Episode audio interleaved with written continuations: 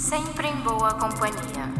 Está começando mais um programa De casa, em casa.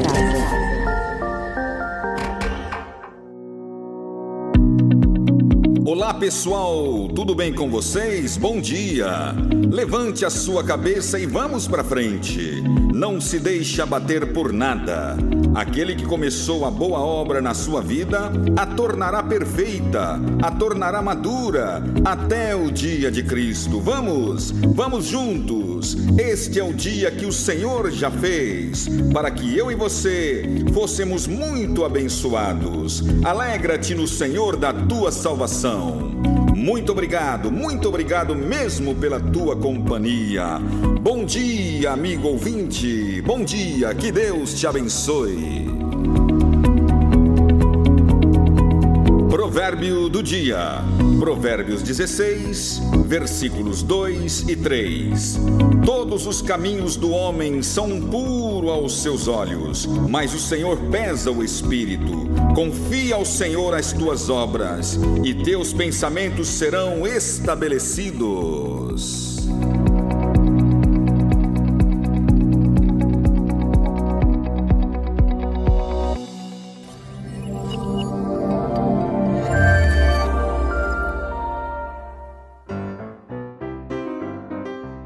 Vamos sorrir, gente. Esse é o Ministério da Piedade entrando em ação.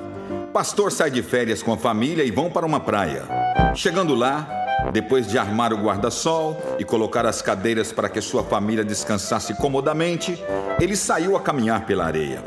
Um jovem que caminhava pela praia o conheceu, se aproximou dele e disse: O que o senhor está fazendo aqui, pastor?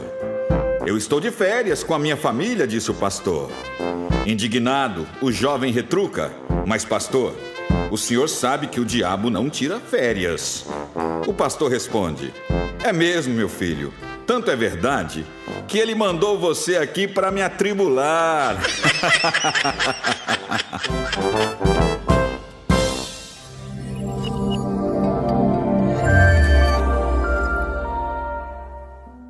Vamos para a reflexão na palavra de Deus? O tema hoje será prioridade. A vida passa muito rápido, não é mesmo? Ela é como a erva do campo, vemos ela brotar, crescer, vemos todo o seu resplendor e beleza. Ela dá o seu espetáculo e rapidamente murcha, seca e chega ao fim. Assim somos nós. Não tem como mudar esta realidade. Já está determinado. Diz uma lenda que a família do tão sucedido empresário Walt Disney congelou o seu corpo a pedido dele, para que quando descobrissem a cura para a enfermidade que o matou, colocassem o seu corpo num processo de ressuscitação. Que coisa louca, não é mesmo? Se é verdade, eu não sei, mas de uma coisa eu estou seguro: isso está muito longe da realidade humana. O que podemos fazer? Se não podemos alterar este ciclo, o que podemos fazer para que o nosso curto tempo não interfira na intensidade, na qualidade de nossa vida? Seguramente a resposta é viver bem a vida. De repente, surge uma outra pergunta: o que posso fazer então para viver bem a vida? A resposta é aproveitar bem o tempo que temos. Mas ainda tenho dúvida: como aproveitar bem o tempo que temos? E aqui chegamos na chave que vai abrir definitivamente esta porta. O segredo é estabelecer prioridades na vida. O que acontece é que nós não sabemos trabalhar bem com prioridades e, consequentemente, a nossa vida sofre grandes danos, tornando-a um grande caos. Infelizmente, tem muita gente que entra em uma profunda angústia e até mesmo em depressão ao olhar para trás e perceber que não produziu nada consistente. Tantos sonhos não realizados, tantas metas não alcançadas, tantos desejos não satisfeitos. O texto que eu quero ler com você está em Lucas no capítulo 10, dos versículos 38 ao 42. Ele nos ajudará a estabelecer prioridades, tornando a nossa vida um exemplo a ser seguido. O texto diz assim: E aconteceu que, indo eles de caminho, entrou Jesus numa aldeia, e certa mulher por nome de Marta o recebeu em sua casa. E tinha esta uma irmã chamada Maria, a qual, assentando-se também aos pés de Jesus, ouvia a sua palavra. Marta, porém, andava distraída em muitos serviços. E aproximando-se, disse: Senhor, não se te dá de que minha irmã me deixe servir só? Dize-lhe que me ajude. E respondendo Jesus, disse-lhe: Marta, Marta, estás ansiosa e afadigada com muitas coisas, mas uma coisa só é necessária. E Maria escolheu a boa parte, a qual não lhe será tirada.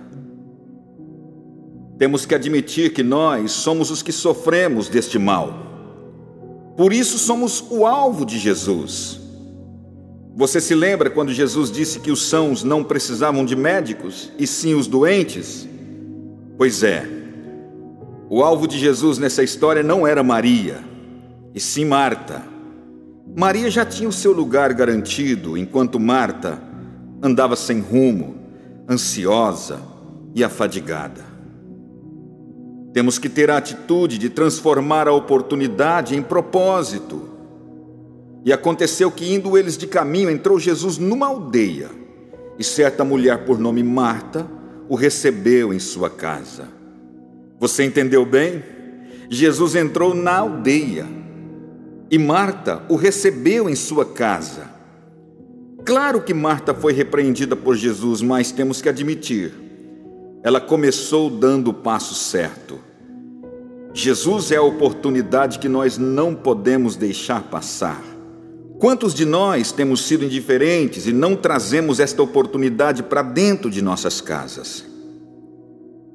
Quantas outras casas existiam em Betânia, porém, só uma recebeu a oportunidade?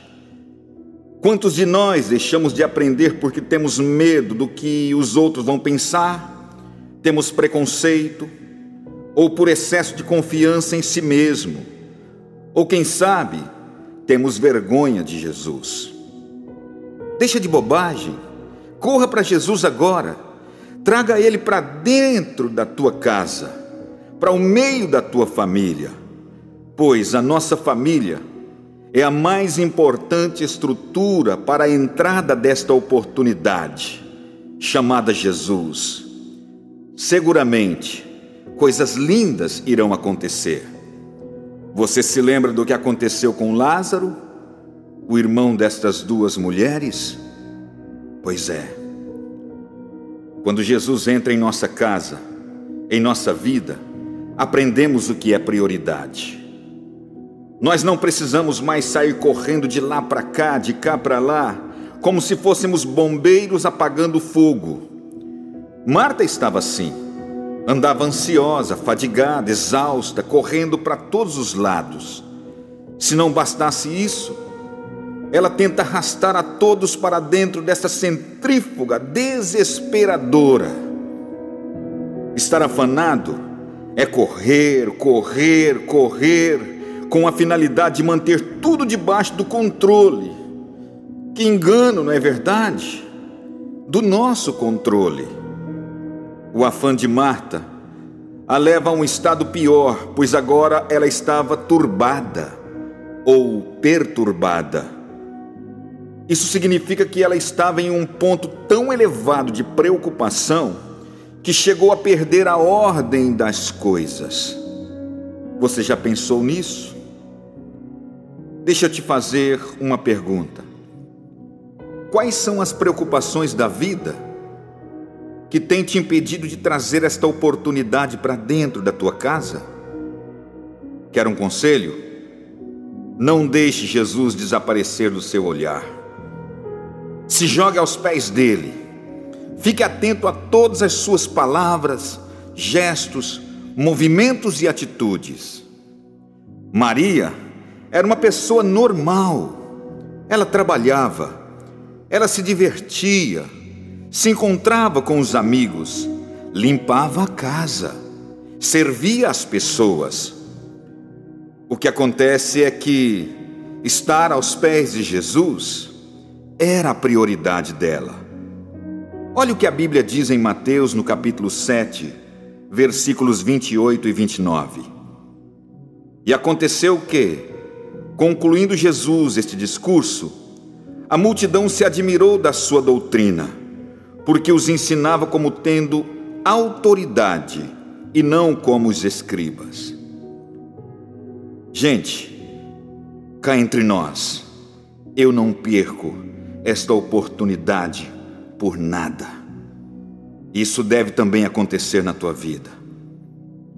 Diante do desespero de Marta, Jesus lhe dirige algumas palavras que é o pico da montanha. E respondendo Jesus disse-lhe: Marta, Marta, estás ansiosa e afadigada com muitas coisas, mas uma só é necessária. E Maria escolheu a boa parte, a qual não lhe será tirada. Eu não tenho dúvida de que esta vida moderna inibe a prática deste tremendo exercício. Tudo tem que ser muito rápido.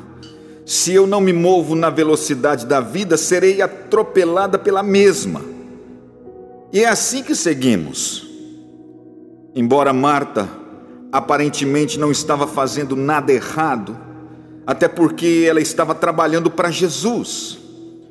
Temos que aprender uma coisa: estar aos pés de Jesus vem antes de servi-lo.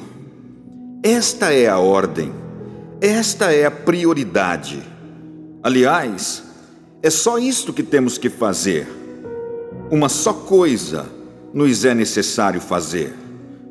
Não caia na bobagem de fazer o caminho contrário. Assim como não podemos levantar uma casa sem antes observar o projeto, não podemos administrar esta vida sem antes falar e ouvir o autor da mesma. Que Deus, o nosso Senhor Jesus e o Espírito Santo te abençoe, no nome de Jesus. Amém e amém.